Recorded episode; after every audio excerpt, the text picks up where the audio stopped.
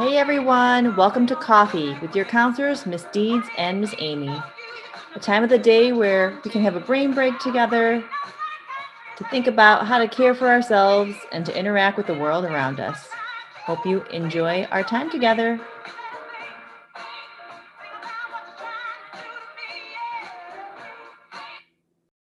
Welcome everyone to our fourth episode. We have some special guests joining us today, and today we're going to talk about the wonderful person of Ruth Bader Ginsburg. We have Miz Schoeplein and Miz O'Brien with us, so we're so happy that you can join us today. Glad to be here. Thanks for the invite. Why don't we start off talking about the Notorious R B G, and uh, maybe we can just in general talk about what are some things that you know about her and ways that she's contributed to where we are today as a society and even as women. Well, I really love the personal side of R B G, you know. Um, she was married to her husband, Marty, and she said, I watched this documentary on her, and they had talked about how he was the first um, guy that cared that she had a brain. So she knew that he was the one right away because he cared about that.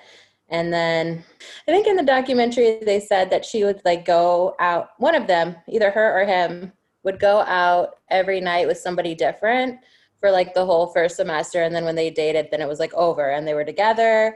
And then, you know, obviously down the road, they got married. And whenever they were both going to law school, he was really sick. So she would like go to class for him um, and take notes and then do her own work as well. And then like get no sleep and wake up and do it all again. And then eventually they had like a kid too. And so then she was like taking care of the kid and doing all of that while he was sick. And I was just like, whoa, that's a lot of work.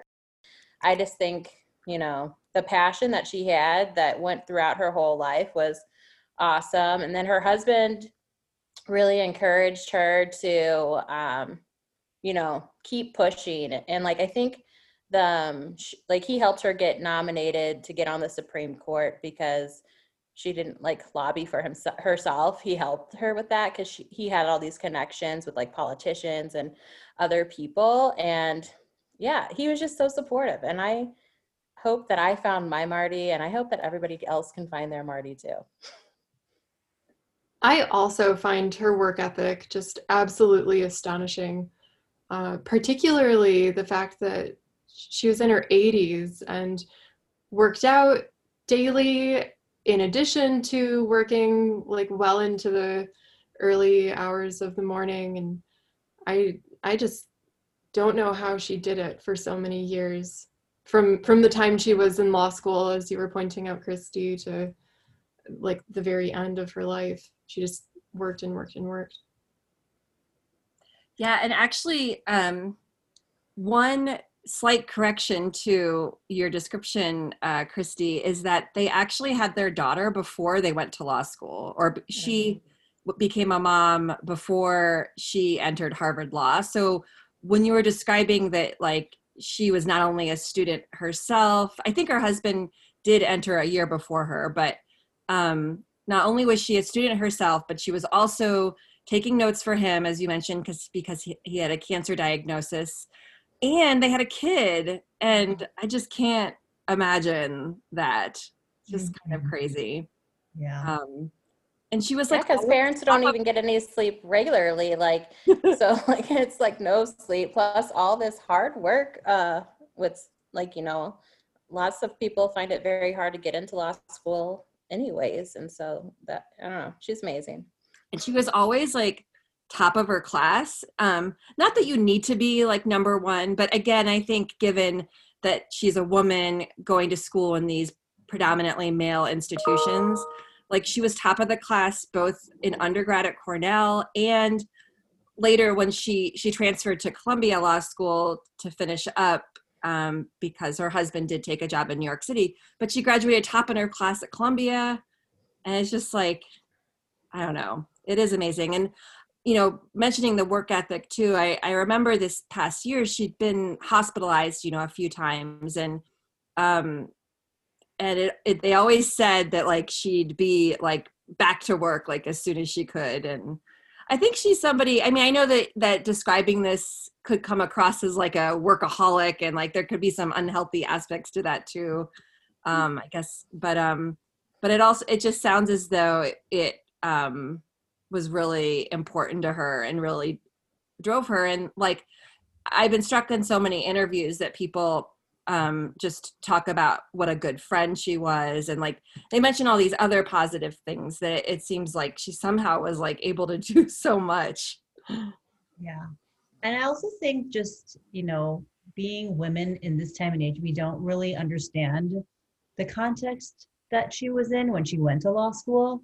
The fact that she was one of nine women and over five hundred men in law school, it kind of boggles my mind, you know, like that she actually, like that kind of society existed not very long ago, just if, like, I don't know, three decades ago.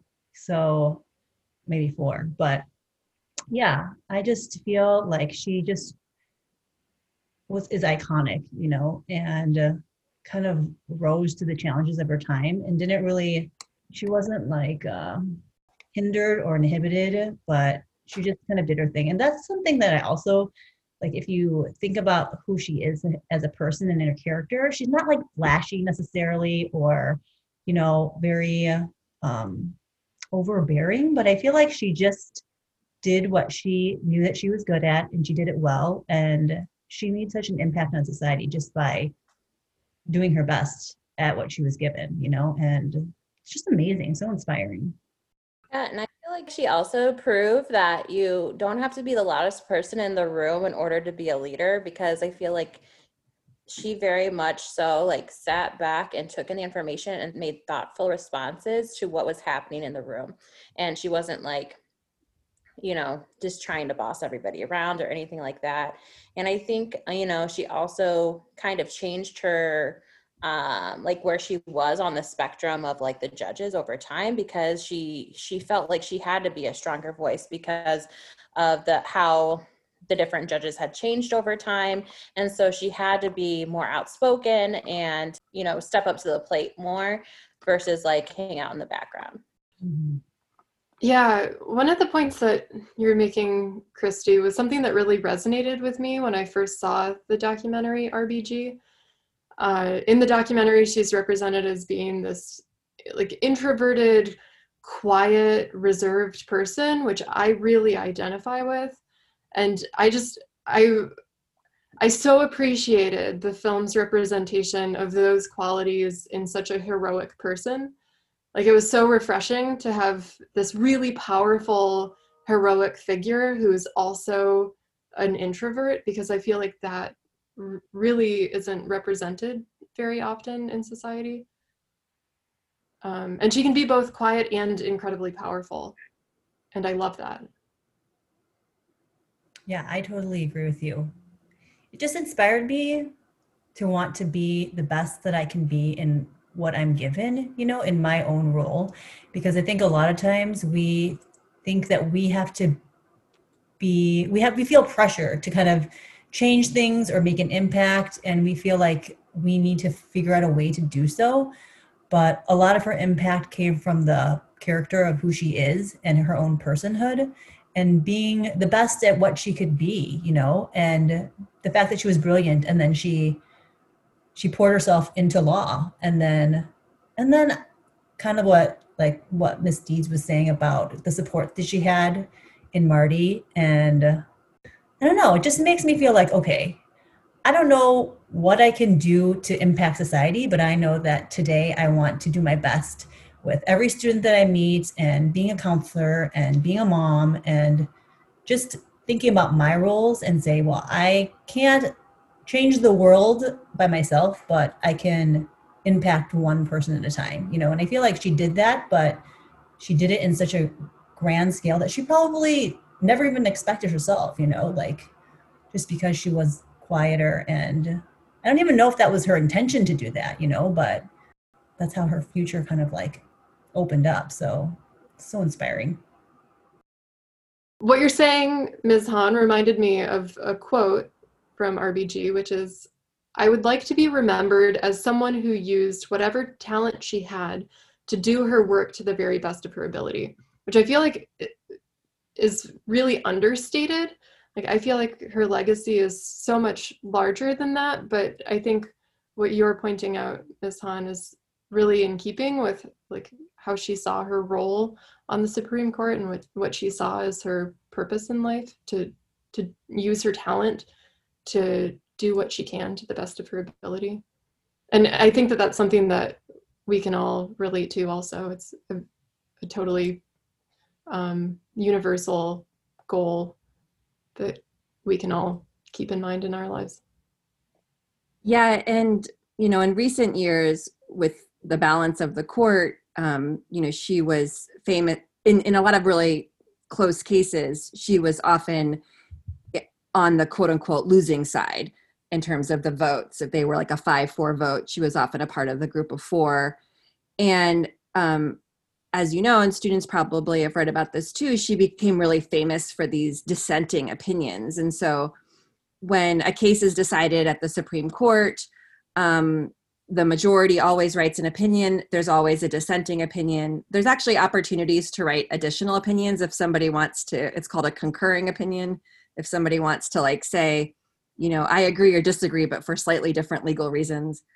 But, um, and what Valerie was just saying made me think of that too. You know, even though she, uh, I don't know if using the language win is the right language, but, you know, even though the side that she supported did not, did not in the end uh, get, get the necessary votes in the Supreme Court, she still poured herself into her writing and wrote um, these opinions that, you know, will um, be able to be read for generations. And, and it's not unheard of for a Supreme Court to eventually change their mind on something. I mean, we've seen that, you know, probably one of the more famous cases would be Brown versus Board of Education in the nineteen fifties, overturning, you know, Plessy versus Ferguson several decades earlier. So um, her writing, you know, and my understanding is, you know, she did a lot of, all most of the justices do a lot of their own writing. Um, but I think just the power of, of words and um, persuasion, I guess. And I love also that she dissented so powerfully. Mm-hmm. I think it's particularly difficult for women in our society to to voice dissent. And so I really admire that a lot of her most powerful writing is actually in her dissenting opinions. And I'm not totally sure about what I'm about to say, but I'm pretty certain that, so you can just issue the dissenting opinion like it's, you know, it's just in print.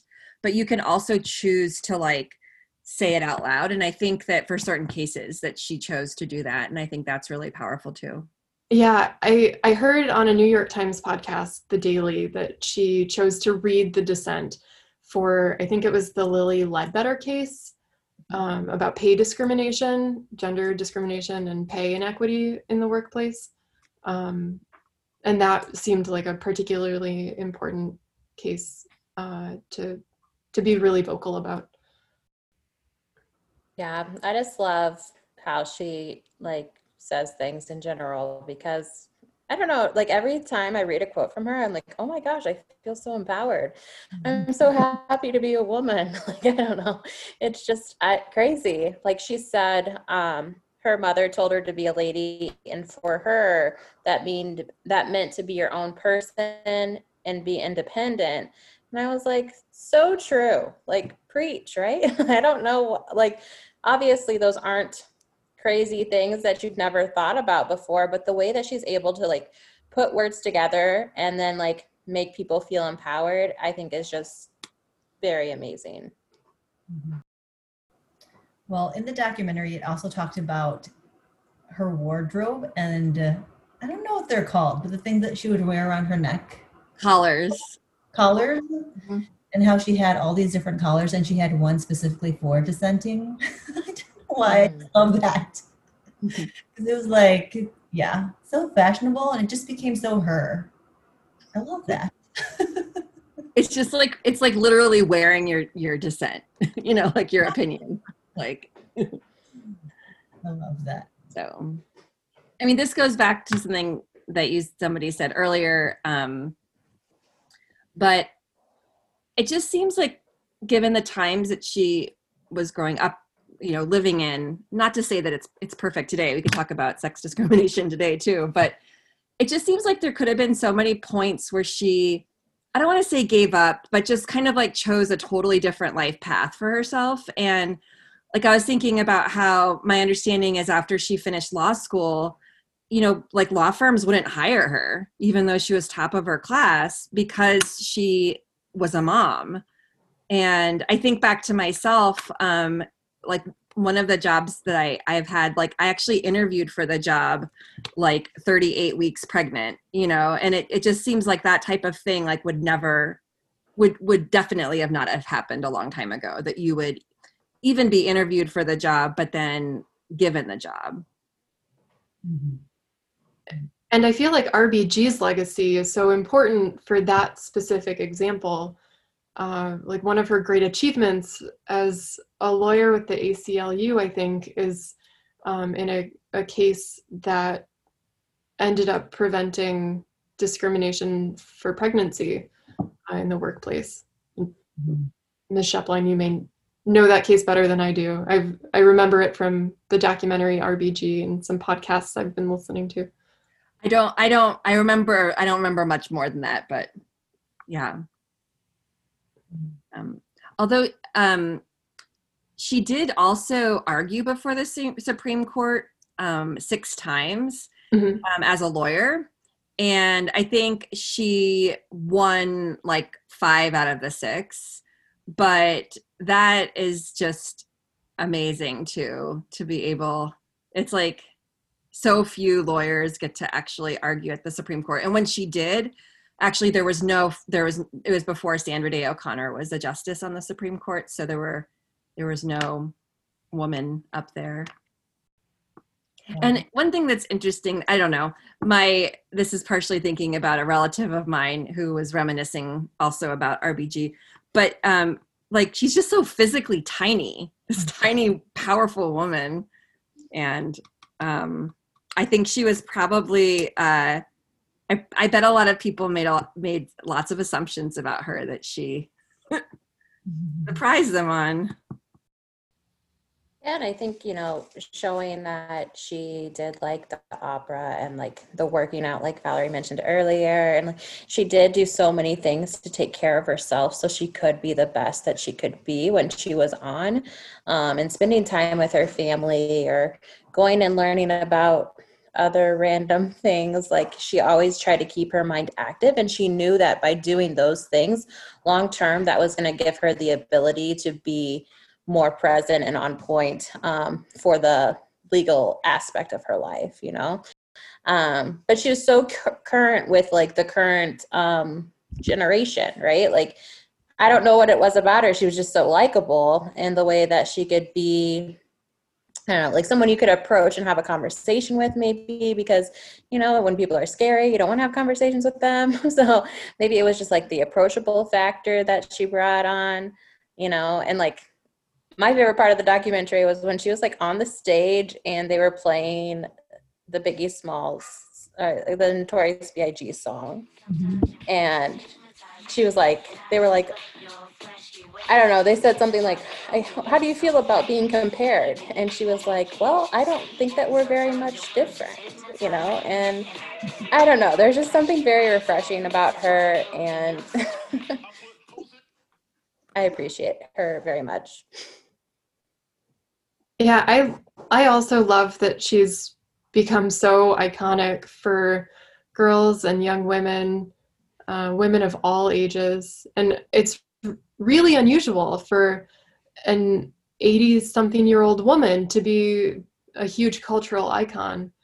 Uh, so I, I think that's incredibly powerful and also refreshing. And um, I love that little girls can dress up as a Supreme Court justice for Halloween, and they can like see themselves in her and aspire to follow her legacy. It's interesting too. I think that um, that she also like spoke to women, I think, with different viewpoints. Not saying all. I mean, I'm sure that there are some people who are not happy with her progressive, um, her her her, her progressiveness. um, but like on my social media, I was surprised to see uh, friends and family of different like political persuasions, like saying really um, admiring comments about her. Um, and I hadn't really seen that in a long time. Um, you know, we talk a lot about how polarized politically our society is. And I know there's been there's been a lot said about her like friendship with Antonin Scalia, who students may not know, but, you know, he um, died a few years ago, and um, he was one of the most conservative people on the court.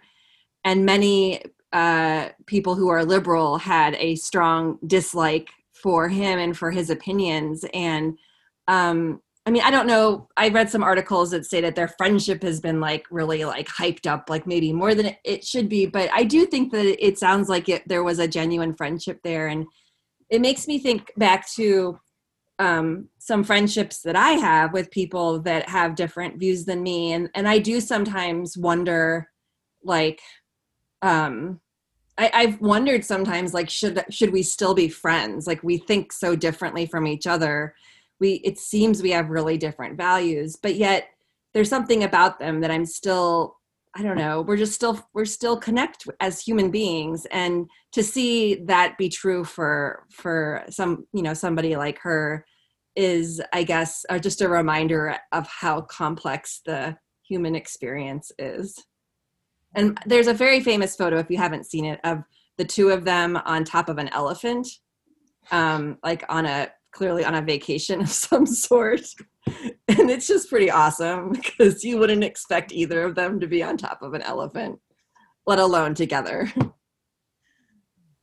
Yeah, that's very true. And I'm really glad you brought that up in terms of just their relationship, because um, the documentary talks about how she was able to com- compartmentalize just even the difference in viewpoint, but also like have basic human to human friendship and interaction. And I think we lose that a lot these days, especially within how things are so polarized in society, you know, and I think we kind of forget that we're talking to humans. And yeah, I feel like we're losing that a lot these days, but just seeing those interactions is really challenging. And yeah, just a good reminder that even if we have different viewpoints, we're still supposed to be respectful to each other, and we can even go beyond just respect, but friendship too, you know, so.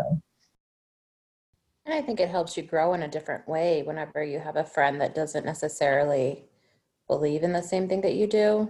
Um, not necessarily like you're going to change your beliefs and agree with them, but it definitely makes you under like look at your what you do believe in and challenge yourself of like, okay, why do I believe this? And is it worth continuing to invest my time in this? Or, you know what I mean? Like you really understand more about yourself and, you know, challenge yourself to, to push forward in whatever way going, you know, forward. Mm-hmm. Another quote that I like of hers is, "Fight for the things that you care about, but do it in a way that will lead others to join you." So what I like about that one is that it's not like you're going to just fight, like going kind of off of what you were just talking about with like having different views and stuff. Like you want to find a way to help bring others along. That's not going to be like loud in their face, like I'm right, you're wrong type of an attitude. It's more like, hey, let me show you why I believe this is true and why it's important, and how can I get you on board to like come with me on this journey versus like, you know, a one-way show. And it seems like that quote speaks to a part of her strategy for uh, arguing cases before the Supreme Court when she was a lawyer, and um, also building consensus as a Supreme Court justice. Um, like she, she argued for gender equality to persuade the nine male Supreme Court justices that uh, gender inequality hurts everyone. And um, so like in particular, she, she argued a case related to a widower who was caring for his son after his wife had passed away, and he wasn't getting uh, like federal benefit uh, as the sole caretaker in the family, the way that um, his wife would have if the situation were reversed. And so I, I think she was really strategic uh, in arguing for gender equality, like in that way, by defending a case where uh, where the complainant is male, um, because that seems especially necessary in in the seventies uh, for the Supreme Court at the time to to build consensus or to persuade them. Yeah, she also said, quote, "Don't be distracted by emotions like anger, envy, resentment. These just zap energy and waste time." Don't you love that? I mean, yeah, I I do. I wish that I could get to that point in my own life. Yeah. She sounds, yeah, she sounds very like, oh, I don't know what the right word would be. I mean, she clearly is this is has a lot of confidence, which is really, but it it I don't know. I just wonder what it would be. I wonder what it would be like if somebody that really knew her, like, listened to us talking, what what they would what what they would say about our observations. I don't know. I just think that that's so true, because a lot of times, like, when people get mad or they have resentment because somebody else got something that they wanted or something like that, they just waste a bunch of time on that, and like there's nothing good that ever comes out of those situations. Like right now, kids are going through the college process, and every year there's somebody that gets into a college that the person wants to go to and they don't get in, like, you know, like their friend will get in and they won't get in. And then it turns into a lot of anger and resentment that they didn't, you know, that I didn't get in. And why are they better than me? Or I know I'm better than them, which none of that is going to help your situation, and it's hurting your relationship, and it's wasting everybody's time to like, for you to have this like reaction. Like I'm, you can totally feel what you feel, and I appreciate that, but like, you know, if we're able to be like, you know, putting anger and res- and resentment, I feel like is something that us as a society feels a lot more regularly now, um, because there's a lot more comparison of like what's going on in each other's lives, because it's a lot more in your face than maybe it was fifty years ago. So, you know, if there's a better way to deal with those emotions when you feel it, instead of harboring them and like sitting on them for long periods of time, because I feel like that's where people get into trouble, because you can totally feel anger and you can totally be like, oh, I wish I had that. But like, if you just dwell on them, then they just hurt your own mental health and well-being, versus like feeling them and then like letting them go, you know? Can I share my favorite R B G quote? Sure. Yeah. So when she's asked, when will there be enough women on the Supreme Court? She responded, when there are nine. And she said, people are shocked. Uh, but her point is that there had been nine men until Sandra Day O'Connor was appointed. And so, um, and, and that's just accepted as totally normal, totally acceptable.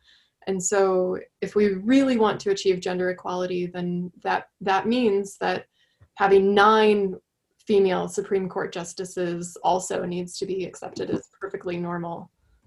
And I love, I love the boldness of that quote. Yeah, and why should it be a reaction of like, no, that's never going to be obtainable? Like, who said it can't be? Or, you know, it, it should be perfectly fine for us to believe like, yeah, there could be nine Supreme Court justices that are women. Like, why not? Exactly. Why not? So, um, Can I ask you guys some questions about like your stance? So like Valerie, you're the gender studies teacher. Melissa, you're the social studies teacher. Amy, you're a social worker. So like in regards to like changes um, for women for the future, like, you know, obviously we all felt inspired by either like things she's done or things she said and um, has left behind.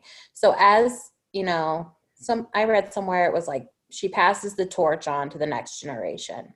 So how do you see the torch being passed on to like you?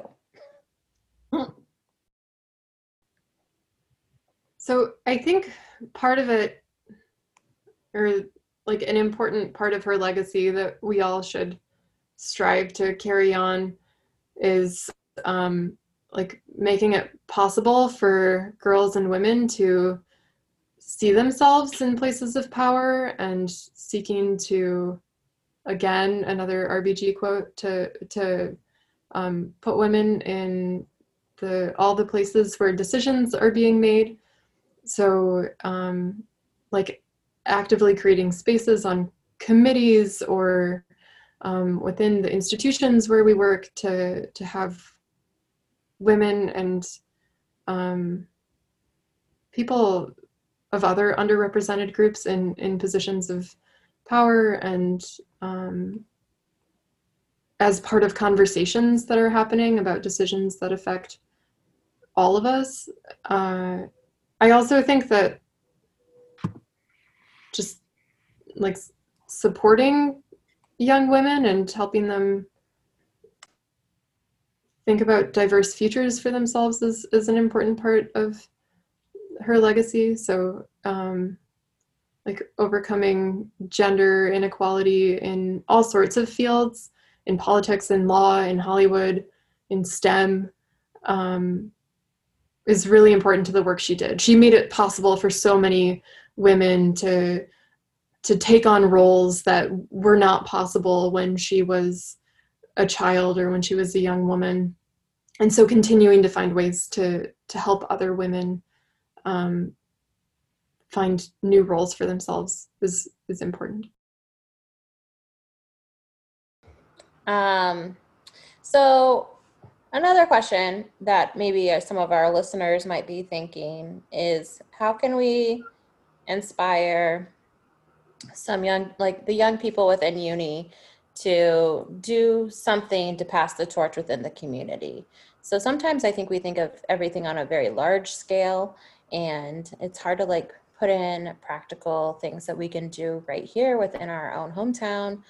Um, so do you guys have any suggestions on either how young women can be empowered to kind of take some things that we've talked about here, maybe some other things that they've read, or how young men can also help support the young women of our community, because it's not just young women fighting for young women, it should be young men helping to support our young women to feel empowered and go out there and do those things as well. So do you guys have any suggestions or thoughts about that? Yeah, I agree that uh, like active listening is a really important part of addressing this this issue. So like listening to people whose perspective or background you don't share, um, and and listening openly and hearing them when they say that they feel like they've been discriminated against or when they're they're sharing openly about their experience. Um, I think that's an important step. I know in a decade or so of teaching, I, I've encountered a number of students who um, are reluctant to acknowledge racial discrimination or gender discrimination when there's evidence of it in a text. And so I think openness to um, like a particular person's experience or character's experience is really important. Um, and acknowledging the many inequities in our society. I also, going in a sort of different direction, I think um, it's important to be uh, conscientious consumer of culture. So seeking out books that are written by women or women of color or transgender authors, uh, so that you're like filling your life with a variety of life experiences, or seeking out T V shows or films that have women writers or women directors, or um, that pass the Bechdel test. So they have uh, multiple women characters talking to one another about something other than a man. Um, consuming those sorts of cultural texts is really important for creating more opportunities for texts like that to exist, uh, and creating more space for different kinds of stories to be told. Yeah, I love all those ideas. Um, and I guess one other thing I thought of too is, I guess this is just more of a encouragement for everyone to be mindful, but is, um, you know, like at a place like uni, in a lot of our classes, we're, we're discussing all these really intellectual ideas.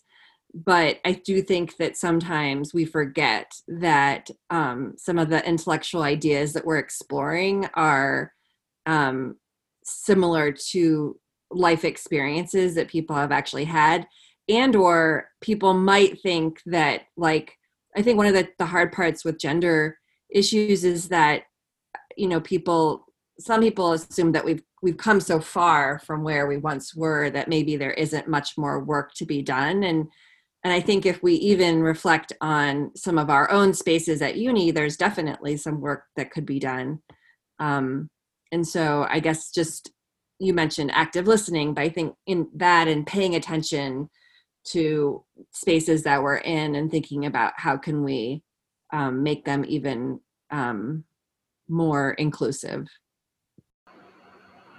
Well, thank you so much for sharing about R B G, and I really have appreciated this time together to reminisce about her and be inspired by her and be challenged personally about how we can make steps towards, you know, change in the future too, through the life that she lived. So thank you so much for joining us, Miz Schoeplein and Miz O'Brien. Maybe we can end with that one quote, Miz O'Brien, that you had said before. Yeah, so R B G said, "I would like to be remembered as someone who used whatever talent she had to do her work to the very best of her ability." I think that's very just inspiring for all of us, as we all have different unique abilities and talents that we have been given. And to a degree, it's our responsibility to do our best with them and watch how people and communities and the world can be impacted by that. So thank you for joining us, and thank you for R B G for just being an amazing person. Sometimes your words just hypnotize me. Thank you, everyone.